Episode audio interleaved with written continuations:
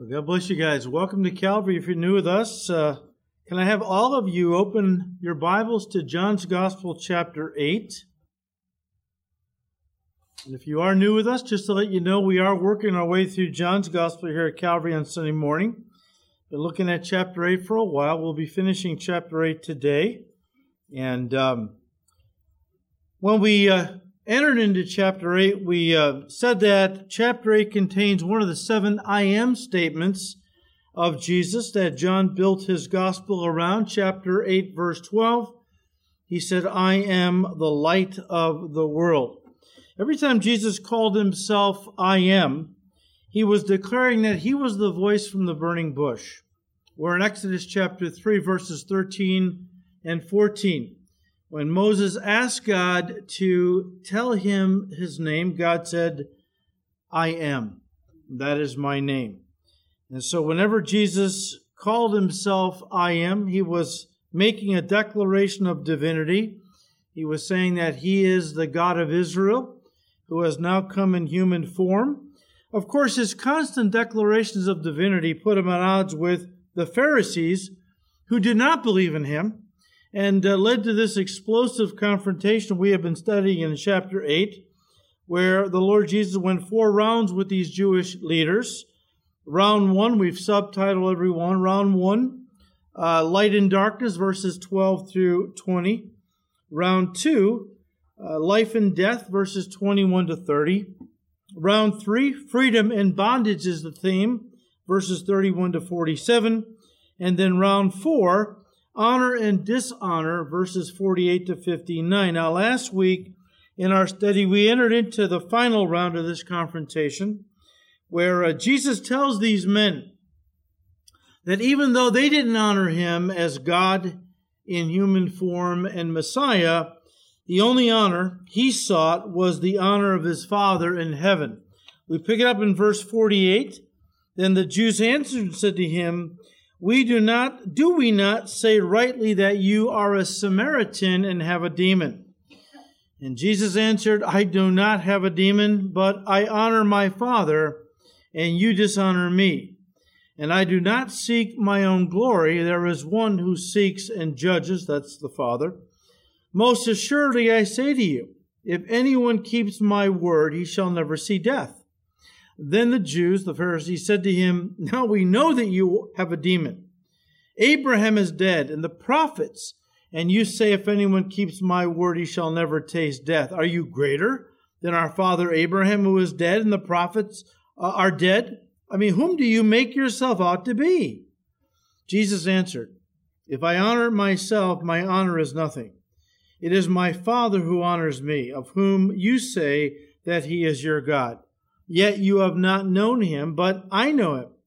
If I say I do not know him, I would, I shall be a liar like you.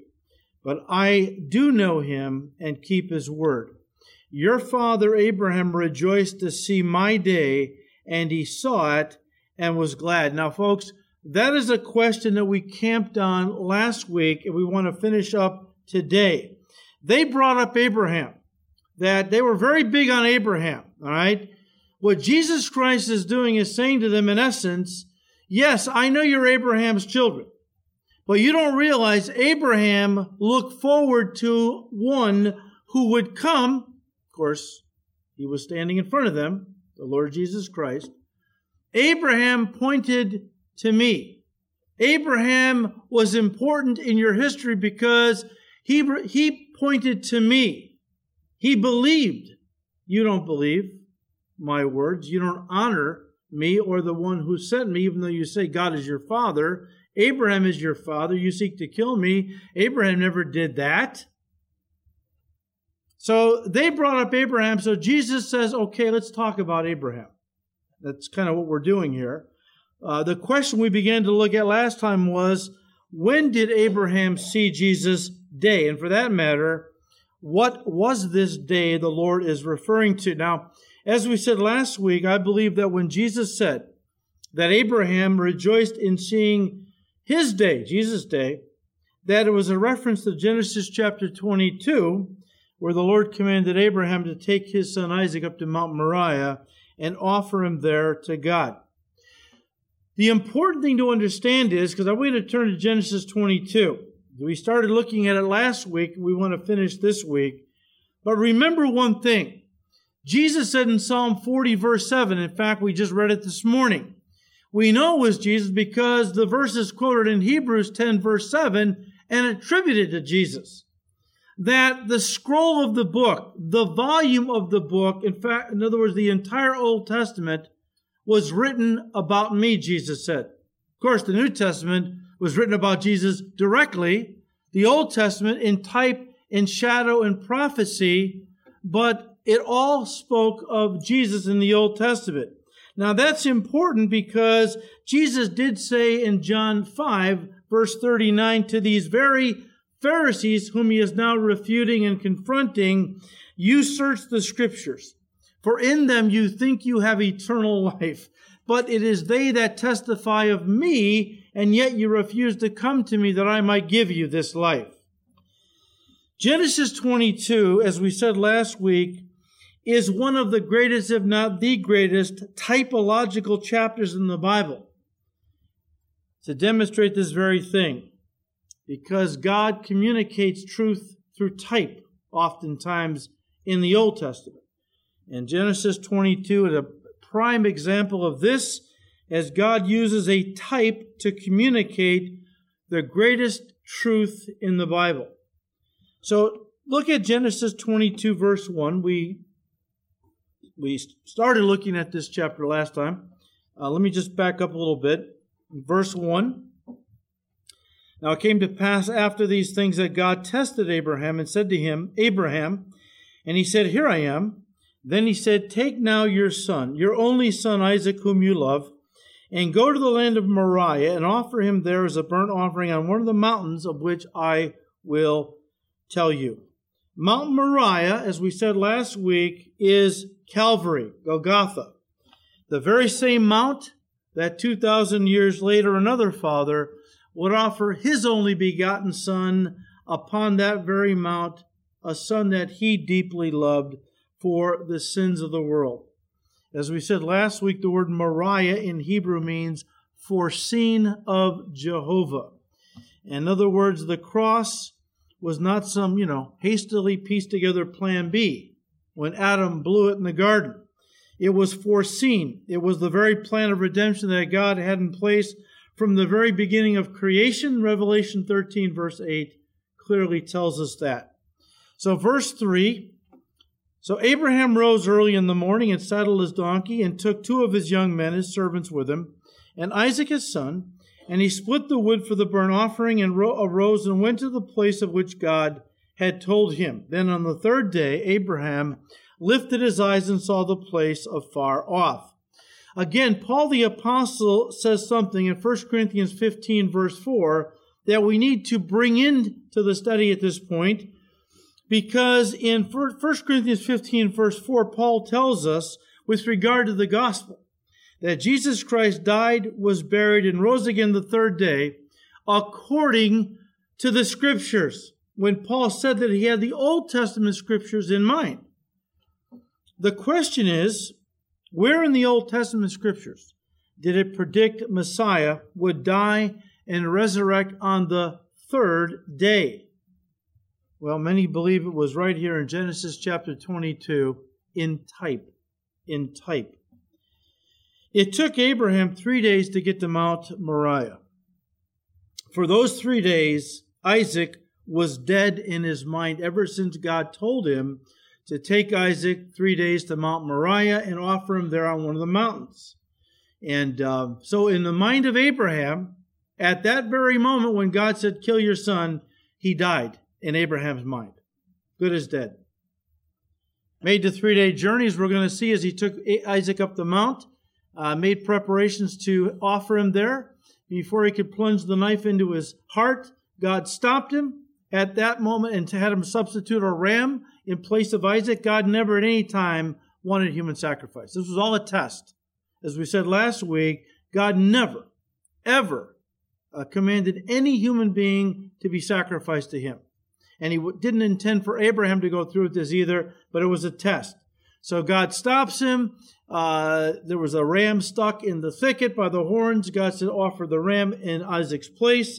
At the moment God stopped Abraham from offering his son, Hebrews 11 19 tells us that Isaac was resurrected symbolically, figuratively in the mind of Abraham.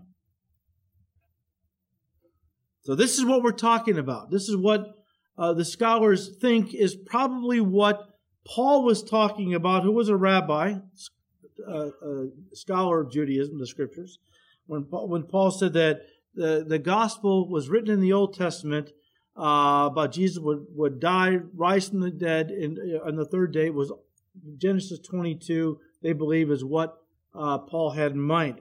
Genesis 22, verse 5.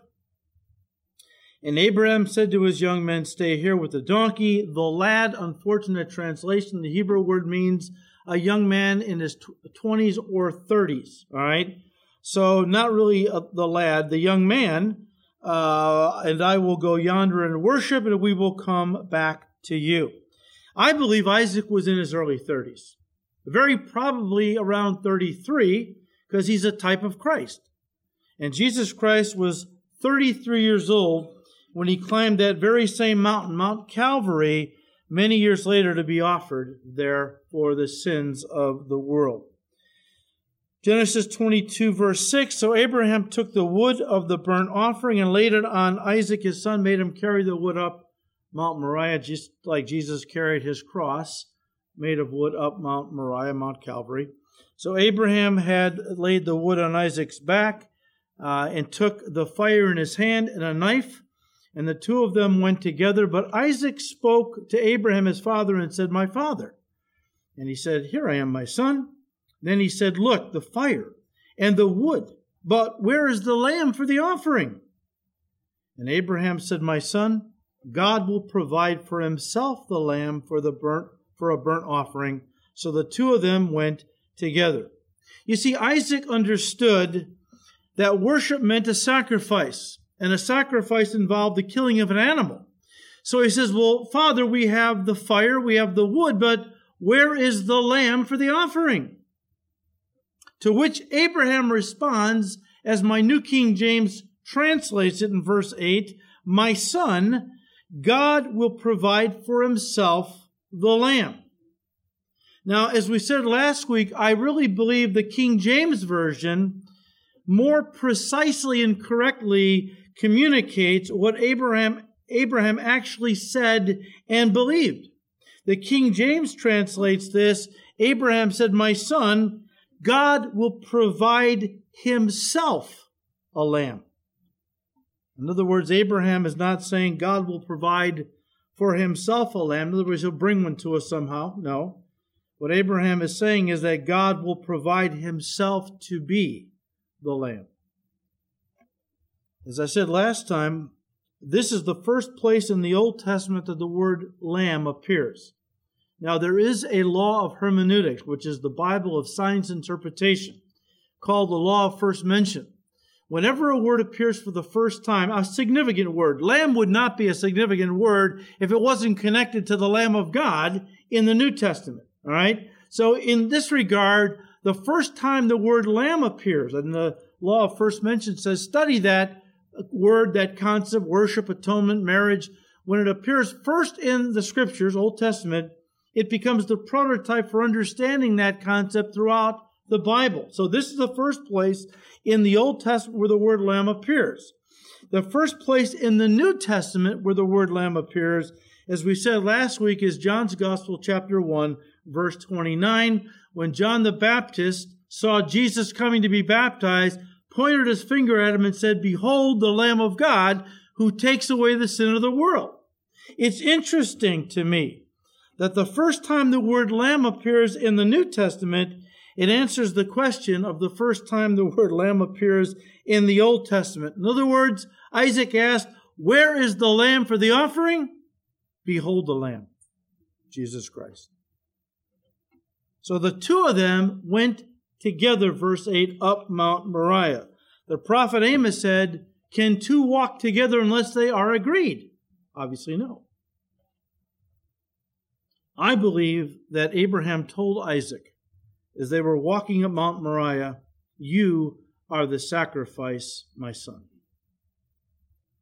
If Isaac was around 33 years of age at this time, it meant that Abraham was 133 years old. Isaac could have easily overpowered his father, but instead he submitted to the will of his father, which meant, listen, he was a willing sacrifice. Just as Jesus submitted to the will of his Father when he said, No one takes my life from me, I give it freely for the sheep, John 10. Also in the Garden of Gethsemane, Jesus prayed to his Father three times to escape the cross the night before he was to be crucified. But he said, O my Father, if it is possible, let this cup pass from me. Nevertheless, not as I will, but as you will. He was a willing sacrifice. Genesis 22, verse 9. Then they came to the place of which God had told him, and Abraham built an altar there and placed the wood in order. And he bound Isaac his son and laid him on the altar upon the wood. I, I think, let me just stop and say this. I, I think with each step up Mount Moriah, and with every task he did before he could offer Isaac there, Abraham's heart, who was at this point operating as a type of God the Father. But Abraham's heart must have been breaking more and more. Yes, he trusted God, no doubt, but that didn't mean he enjoyed the thought of inflicting pain and even death upon his son. Even as God the Father does not enjoy inflicting pain upon any of his sons and daughters. If he does, if he allows it, it is only because he has to teach us he has to mold us, prune us into the image of Jesus Christ. It is necessary. It is necessary uh, that sometimes the Father allows pain in our lives, pain that we don't understand at the time. And when we don't understand what God is doing, fall back on what you do know that God is infinitely loving, wise, and always has your best, your eternal interests at heart. This was driven home to me years ago at a pastor's conference when one of our Calvary pastors, whose name is John, who lost his wife about three years earlier. His, so he's raising his three kids alone, and his youngest was three, a little girl. And uh, one day she developed a, um, for lack of a better term, a boil on her neck and took her to the doctor, fairly large at the doctor, after examining this little girl, said, "John, this uh, this boil is filled with pus and poison. We have to lance it right now." Now, for some reason, they couldn't give this little girl any sedatives, so the doctor said, "John, you're going to have to hold her down while I take the knife and lance this thing." Now, this little girl's three. All she's ever known about her father is he loves her He's taken care of her. He's always been there for her. And now all of a sudden her loving father is holding her down while the doctor takes a knife and slices open this thing, draining the poison from this thing. The little girl starts screaming, Daddy, no, Daddy, no, please, Daddy, no. The pain got so in, in, intense that the little girl passed out. So now John has taken his daughter home, devastated. Well, a couple weeks later, this thing comes back. So he's got to take her back to the doctor. When he pulls up into the parking lot of the doctor's office, she immediately starts screaming. She knows what this place is. And she starts screaming, Daddy, no, please, Daddy, no, please. I'd like to hear that as a parent. Knowing that it has to be done. Otherwise, this child could die. She doesn't know that. She's three years old. All she knows is her father, whom she loves, is subjecting her to this pain, needless pain in her mind. He brings her into the doctor's office there, again holds her down as she is screaming, screaming, Daddy, please no. The doctor lances this thing and she eventually passes out again from the pain. On the way home, he said, I, I was actually angry with the Lord. I've never been angry with the Lord in my life. I was angry with the Lord. And I told him, Lord, why? Why did she have to go through this? And why did I have to be the one to hold her down? All she's ever known is how much I love her. Now she thinks I, I, I don't love her and, and I, and I want to hurt her. And John said, The Lord spoke to me very clearly.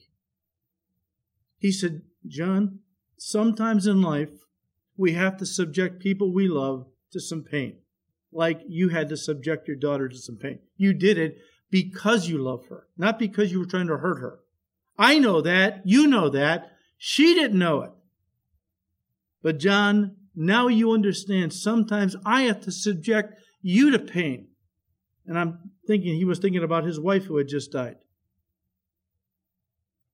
You don't understand sometimes, John, why I allow things.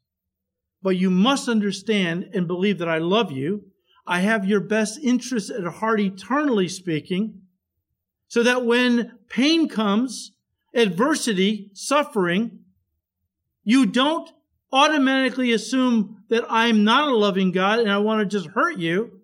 You'll understand from this experience, just like you had to put your daughter through some pain because you love her and wanted her healed.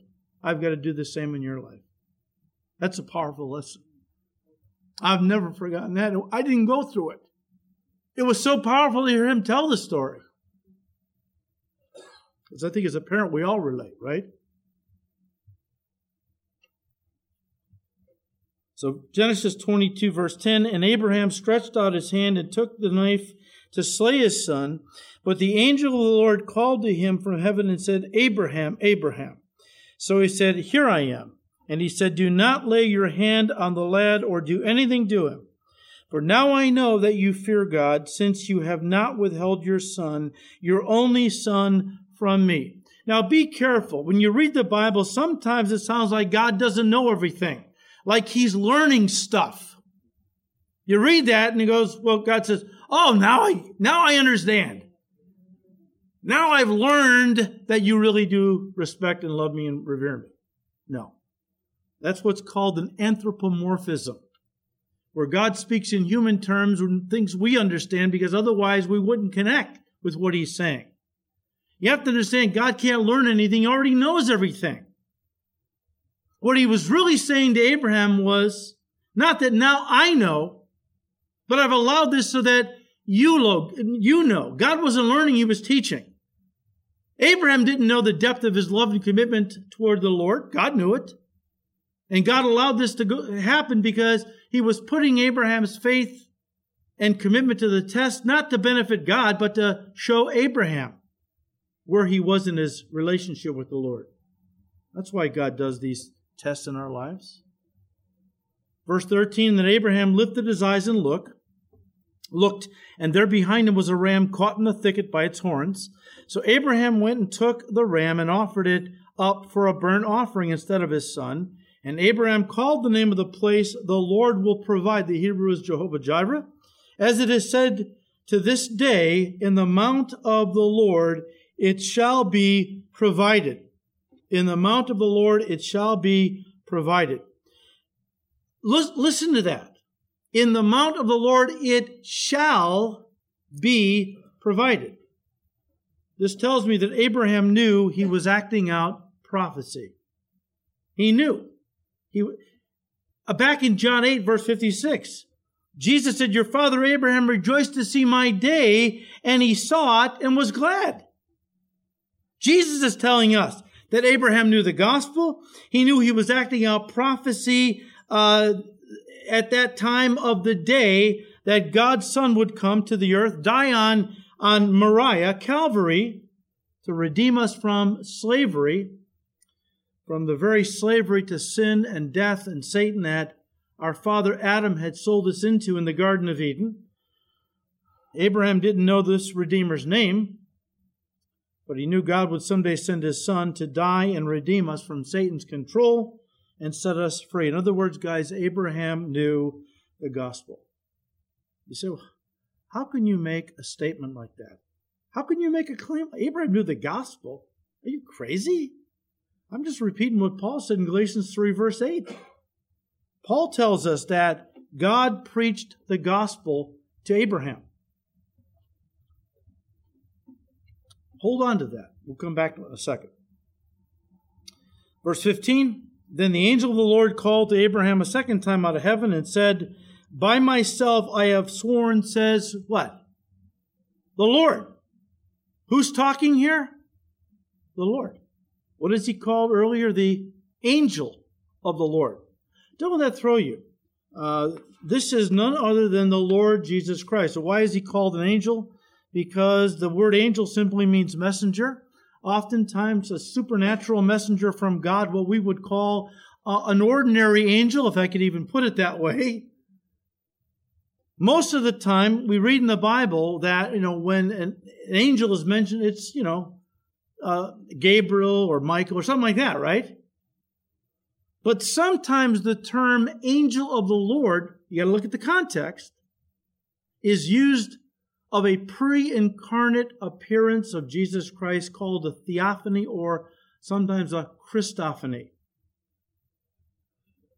Jesus Christ is injected into this passage because it's all about him.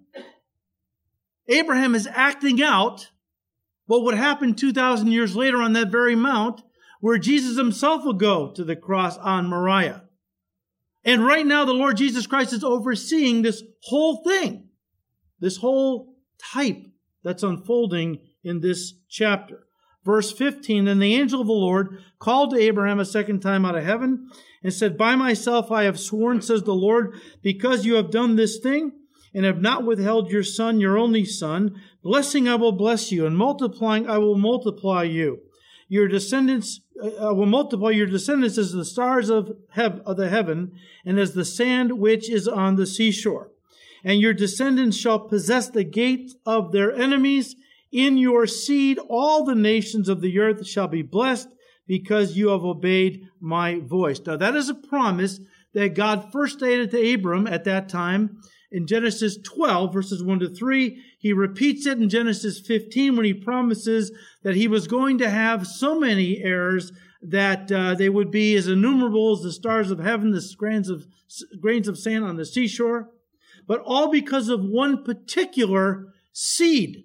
He mentions it here in verse 18. In your seed, all the nations of the earth shall be blessed. The seed there is a reference to Jesus Christ who again is the focus of this whole story, this whole type. How do we know that the word seed in Genesis 22, verse 18, is a reference to Jesus Christ? We don't have to guess, we know. Because in Galatians chapter 3, verse 16, Paul said, Now to re- recounting this very chapter in Genesis, now to Abraham and his seed were the promises made. He does not say, and to seeds, plural, as of many, but as of one, and to your seed, who is Christ. In your seed, Abraham, Jesus Christ, all the nations of the earth shall be blessed.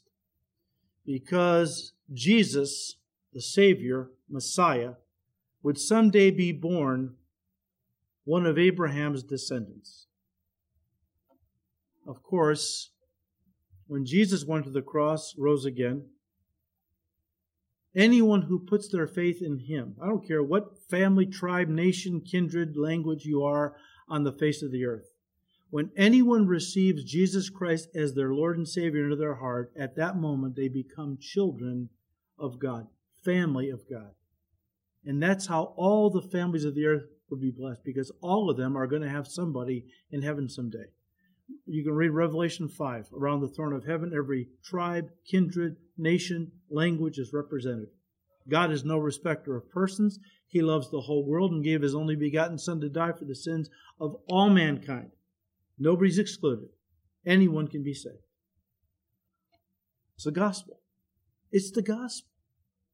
Verse 18, Genesis 22, is reiterating the gospel. Now, that really concludes what I wanted to look at in Genesis 22, but I have to read verse 19. I just have to. Okay? So listen now. Abraham returned to his young men who were at the base of the mount, and they rose and went together to Beersheba, and Abraham dwelt at Beersheba. The question is, where is Isaac? It says Abraham came down from the mountain and went with his two servants back to Beersheba. Where is Isaac? Okay. Did Isaac stay up on the mount? Did he hang up there? Did he you know, build a condo or something just decide to stay up there? Look, I'm sure he came down from Mount Moriah with Abraham. But the Holy Spirit, writing through Moses, chose to leave Isaac's name out of the narrative. He's there by inference, of course, but not by name. This is fascinating to me. He disappears, Isaac does, after his resurrection, quote unquote. Remember? In the mind of Abraham, he was dead ever since God said, kill him, go three days Mount Moriah, and he's ready to kill Isaac literally. God says, don't do it. At that moment, in the mind of, of Abraham, Isaac was resurrected. Hebrews 11, verse 19. Isaac, after he is, you know, resurrected, disappears from the narrative. We don't see him again until chapter 24, where he's coming to meet his bride, Rebecca. This sends shivers up your spine when you realize Isaiah, Isaac is a type of Christ. Rebecca is a type of the bride of Christ, the church. The Holy Spirit manipulates the narrative to fit the type. Do you realize what he did here? You said the Holy Spirit lied? No, he didn't lie. He just purposely left. out. He's there by inference. They both came down from the mountain. That's obvious. But he purposely doesn't include Isaac's name because Christ, after his death and resurrection, he disappears back to the Father, right? From the earth. We don't see Jesus Christ again until we see in Scripture and we'll one day see literally him coming again to meet his bride at the rapture. Now, you know what? Others may read that and go, ah, big deal. No, you know, you're, first of all, you're making all that up. Am I? Some people think, you know, the Bible is just a bunch of stories that were just thrown in there. I see the hand of God in every page.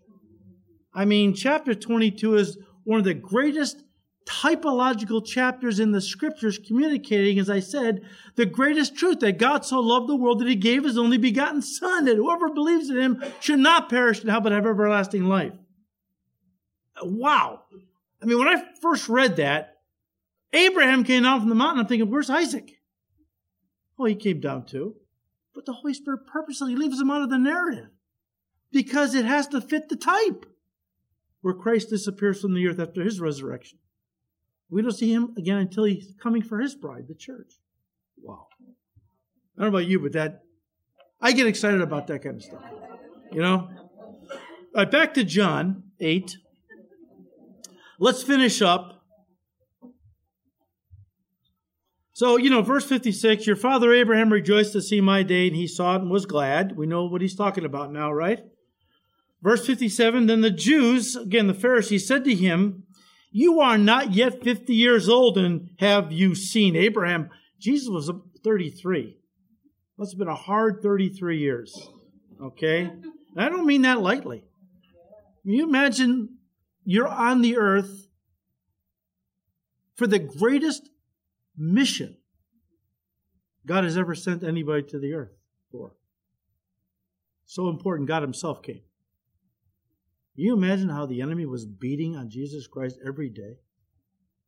We see it in the garden where he sweat drops of blood. But is this one of the reasons why he fasted so often? Because he had to stay close to his father? I mean, you talk about, somebody said ministry is a contact sport. Wow. It certainly seems to be in Jesus' life. I mean, he was beat up, 33 years old, looked like he was 50. So they say, you know, you're not 50 years old yet. Have you seen Abraham? Verse 58 Jesus said to them, Most assuredly I say to you, before Abraham was, I am. Then they took up stones to throw at him. But Jesus hid himself and went out of the temple, going through the midst of them, and so passed by. Guys, this last statement by Jesus in verse 58 can be translated Before Abraham came into, into being, I am. Now, God's name is I am, right? Not I was or I will be. The great I am, the eternally existing one. This is what he was saying to them. I am the eternally existing God. In the mind of the Pharisees, that's blasphemy. Somebody calls themselves God. So what did they do? The punishment for blasphemy in the Old Testament was what? Stoning. They immediately picked up stones to kill him. But guys, this is the clearest declaration of divinity in the Gospels, where Jesus once again refers to himself as the great I am. And so the Pharisees immediately believed he was blaspheming, the punishment for which was stoning, so they picked up stones to kill him. And what did he do? He slipped out through their ranks. How did he do that? It was obviously something supernatural. It wasn't time for his death, not yet. We're about maybe five months away from the cross, maybe six. And he wouldn't die by stoning. All right, that ends the chapter. Let's circle back and finish with how Abraham knew the gospel. Remember, I was teasing you with this a few weeks ago? All right. How did Abraham know the gospel? Some people are still skeptical, right? I mean, seriously? How could he even say that? Well, Paul said, you know, how is that possible? Turn to Galatians 3 real quick.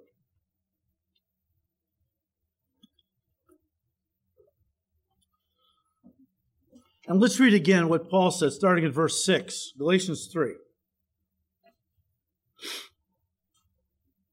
Paul said, Just as Abraham believed God, and it was accounted to him for righteousness, therefore know that only those who are of faith are sons of Abraham. And the scriptures, foreseeing that God would justify the Gentiles by faith, preached the gospel to Abraham beforehand, saying, In you all the nations of the earth shall be blessed. Yeah, that was part of the gospel, of course that in Christ, anybody could be saved and become family in God. To understand how Abraham knew the gospel. And guys, he wasn't the only Old Testament saint to know the gospel. By the time we're finished, not only did the Old Testament saints know the gospel, fact, we read in Jude, verses 14 and 15, Enoch, seventh from Adam, prophesied the Lord is coming back to the earth with ten thousands or innumerable uh, a number of saints to first execute judgment before establishing his kingdom. They all knew the gospel. Even pagans knew the gospel. You say, well, you're losing me. To understand what we're talking about, you really have to go back to the fourth day of creation. Genesis 1, verse 14. Please turn there. That was the day the Lord created the sun, the moon, and the stars. Let me read it to you. Genesis 1:14 Then God said, "Let there be lights in the firmament of the heavens to divide the day from the night, and let them be for signs and seasons and for days and years." The Hebrew word for seasons is moed, which is translated feasts in Leviticus 23 verses 2 and 3. I heard read about the seven feasts of Moses or Israel, okay, of the Lord actually. Uh, but this, that, the Hebrew word moed uh, is translated feasts in Leviticus 23, verses 2 and 3. Hebrew scholars point out that the most accurate translation of the Hebrew word moed is divine appointment. Divine appointment. So, in other words, part of the, of the purpose of these heavenly bodies, and again, sun, moon, stars, was to announce the coming each year of the feasts of God. Again, seven outlined in Leviticus 23 which were divine appointments, really, where He, God, and His people connected with each other in a very special way. They were divine appointments. They were expected to keep these feasts, and if they did not, they were excommunicated. They were cut off from their people. That's how important these feasts were. All right? Divine appointments. When God makes an appointment with you, you better keep that appointment. Okay? However, Genesis 1 verse 14 gives us another reason why God created the sun, moon, and especially the stars. They would not only be used to mark the passing of time in the sense of days and nights and of the months and seasons of the year, but listen, verse 14 tells us that God created the stars to be signs in the heavens. You may read that and have passed over it, and not really understand exactly what's going on. God created the stars to be signs. The Hebrew word for signs is oth, meaning beacons or signals, and suggests that the stars especially were placed in the heavens by God to serve as a beacon to guide the people of earth in a particular direction. Of course, it begs the question, what direction? And for that matter, what did God want to signal or announce to the inhabitants of the earth through the stars? Well, many believe the stars were given as astrological signs, the uh, astrology kind of thing. Many people today believe in their horoscope and uh, that the stars are there for ast- as astrological signs to announce important, important events or to predict a person's future. Let me say this, don't miss this. Astrology is an occult pagan practice, and all such forms of divination and fortune telling are strictly forbidden in Scripture. You can read Deuteronomy 18 and Isaiah 7 just to give you a flavor of how God denounces these things. They're pagan, they're demonic, you don't fool with it, okay? We do know that Satan is a counterfeiter of God's truth. And so many see the zodiac as a satanic counterfeit of something called the Hebrew Mazzaroth. What is the Mazzaroth? Well, the precise meaning of the word is uncertain. But in its context from Scripture, it has something to do with the constellations. We know this from Job 38, verses 1 and 2, excuse me, verses 31 and 32, which reads, Can you bind the cluster of the Pleiades? Or loose the belt of Orion. These are all constellations. Can you bring out Mazzaroth in its season? Or can you guide the great bear, Big Dipper, with its cubs? There are many who believe, guys, that the stars, and in particular the constellations, were placed in the heavens by God to point to and announce to the people of the earth something very important. What is it? The gospel of his son. The gospel of his son. This, they believe, is what Paul meant in Galatians 3 8, when he said that God preached the gospel to Abraham, but Abraham wasn't the only one. But since Abraham is important to the doctrine Paul is presenting in Galatians 3, he singles Abraham out. Many believe it was through. The idea is, though, that um, as we've already learned today, it's obvious from Genesis 22 that Abraham knew the gospel, and that someday God would send his son to die for the sins of the world on Mount Moriah. But you say, well, how exactly did he know the gospel? Who preached it to him? Many believe it was through the Mazzaroth, which some have called the gospel in the stars. Now be careful. Some Christians, when they hear this teaching, reject it out of hand because they believe what we're saying is that God preached the gospel through the zodiac. No. God does not use occult things to preach his truth. He doesn't use Ouija boards or crystal balls or anything like that, tarot cards, to preach his truth. The zodiac is a demonic perversion of something God had created, the Mazzaroth. When we say that God wrote the gospel in the stars, we're not presenting or promoting the zodiac. We're talking about the Mazzaroth, which was what God put forth in the beginning, and the devil perverted.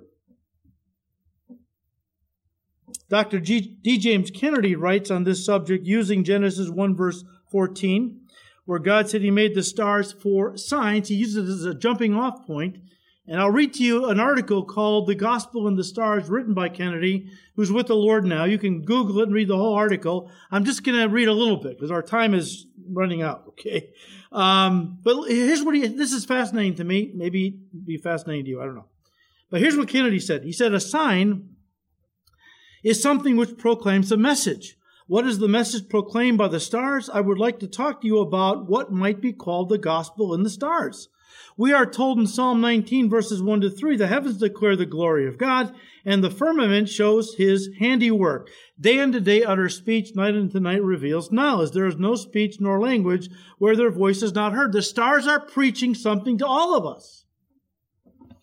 Kennedy said God gave to all of the world a proclamation of the gospel in the stars. A picture is worth a thousand words, we are told. And God has indeed painted the sky and made it a picture gallery replete with the glories of his redemption. There exists in the writings of virtually all civilizations, all nations, a description of the major stars in the heavens, some of which might be called the constellations of the zodiac or the signs of the zodiac, of which there are 12. Again, that's a perversion. But all nations, all cultures, they all have these 12 signs, which pagans have come to call the zodiac, we as Christians call the Mazzaroth. But it's fascinating to me. He said that um, all these uh, civilizations, these nations, uh, all have the same 12 signs, okay? Uh, if you go back in time to Rome or beyond that to Greece or before that to Egypt or to Persia or Assyria or Babylonia, regardless of how far back you go, there is a remarkable phenomenon. All nations have the same 12 signs representing the same 12 things placed in exactly the same order. Archaeologists, historians, antiquarians have searched the dullest, li- dustiest libraries, uncovered the oldest tablets, ciphered the most difficult hieroglyphics, and have failed to discover how it is that all over the world the same signs exist. Remarkably, the stars in the heavens, which represent those 12 signs, bear absolutely no resemblance to the pictures or the signs themselves. For example, what we call the Big Dipper has been called Ursa Major, the Great Bear, one thing is that, for sure, is that it does not look anything like a great bear. Neither do any of the other signs look like what they're supposed to represent. Where did their names come from? The Bible tells us that God has named all the stars and the hosts of heaven, that He has numbered them, ordered them, and set them in the firmament to be signs. The original meaning, Mazzaroth, was corrupted into something which is demonic, zodiac, something which was satanic, something which was counterfeit, something which has given birth to what is known as modern astrology, which the Bible repeatedly condemns and warns Christians against. The corruption began in Babylon with the Tower of Babel. You can go back and check our study out. Uh, I think it was uh, Genesis 9 or 10 on that uh, issue. It is well that you have nothing to do with modern astrology whatsoever because of its corruption and satanic aspects. But in order that you might appreciate what God has done, let us look briefly at a few pictures of the zodiac. Uh, the word zodiac is thought to mean circle of animals, although some linguists say that it comes from an ancient Hebrew word meaning a path or a step. Actually, what Kennedy says, actually is displaying the path or the steps to salvation. In other words, the gospel. Now, I won't read the entire article, but let me just whet your appetite to study this on your own. And, uh, you know, he mentions the zodiac, but again, it's talking about what God originally designed the Mazzaroth, right? But um, Dr. Kennedy said, um, he said, um, uh, the Mazzaroth starts with Virgo, a picture of a woman. Dr. Kennedy says, you can look at the stars in Virgo until you are green in the face, and they would never look like a woman. But the picture which has gone with them down through the ages in every nation in the world is a picture of a woman. The woman is clearly identified as a virgin. Virgo means virgin in Latin, Hebrew, Greek, and uh, in Arabic. So the first thing we see is the emphasis upon the virginity of this woman. The next sign is coma, Coma means the desired or the longed for one, and is a picture of a woman with a child in her lap. The book of Haggai tells us the, the, the desire of all nations shall come, talking about Messiah. You can read that in Haggai 2, verse 7. The fourth sign is crux, C R U X. Kennedy says crux is the Southern Cross. It is one constellation which looks like that, for which uh, for, looks like that for which it was named because it consists of four stars placed very clearly in the shape of a cross as if God did not want us to miss it. In Hebrew, it is called Adam, which means cutting off. Christ is that one who was cut off, speaking of the cross, from the land of the living for our sins. You can check out Daniel 9, verse 26, who says Messiah would be cut off, but not for himself. He would be executed for a capital crime, but he himself would be innocent. I'll give you one more. The last sign is Leo. Kennedy said, Finally, we come to Leo the lion, a picture of Christ who is the lion of the tribe of Judah coming again. He is coming this time not in humiliation, but in great power and glory. The lion's claws are right over Hydra, the serpent, who he is about to finally and totally destroy. Well, when Jesus Christ comes back to the earth before he establishes his kingdom, he does bring judgment, right? And what does he do to uh, to the false prophet? Well, to the devil first of all, he casts him into Hades, right? Where he's bound for a thousand years. He does away with the enemy of our souls. He'll never be a problem for us ever again. Dr. Kennedy finishes by saying, The art gallery of God painted in the sky is a great and glorious picture. All ancient traditions, all ancient myth, uh, um, uh, mythologies, all pagan religions are nothing more than corruptions of the ancient gospel given by God to Adam and written in the celestial sky for all the world to see. How glorious it is that whether we talk about the special revelation God has given to us in His Word or the general revelation which He has given to us in nature, the story is always the same. The seed of the woman will destroy the seed of the serpent. At last, there came that one who was born of a woman, virgin woman, who came to die and rise again that we might live forever. I hope that as you go out uh, on a given evening and look up at the glories of the starry skies, you will be more impressed than ever with the greatest, uh, with the greatness and wonder of our God and the majesty of His grace and mercy. End quote. I'll just add to that as we close. The next time you read Psalm 19, which says in part, "The heavens declare the glory of God," well, maybe you'll have a deeper understanding a greater appreciation for what those words actually mean. People have said to me over the years, How fair is it to send people to hell who have never heard the gospel? How fair, fair is that, you know? I mean, what happened to all those people that died in the Old Testament before Christ came? They didn't know the gospel. It was unfair for God to cast them into hell. My contention is that God preached the gospel to mankind ever since day before the creation. And apparently they figured out what he was saying because Abraham knew it, Enoch knew it, and a bunch of pagans knew who God was. In fact, God made the promise in Genesis 3:15 that the seed of the woman would someday come forth Messiah who would be the savior of mankind. This was not something that God was hiding. He proclaimed it openly and continues to proclaim it openly through all of us as his church. We don't need stars anymore. We are the stars of the the shining ones who are to go into the darkness of this world and be lights to declare his truth, his gospel. Amen? All right. Next week, hallelujah. Be in John 9. Father, we thank you for your word. It is so powerful. It is so incredible. And Lord, as we read your word, help us not to pass over anything lightly, but to read it carefully for what you might want to be teaching us in these passages.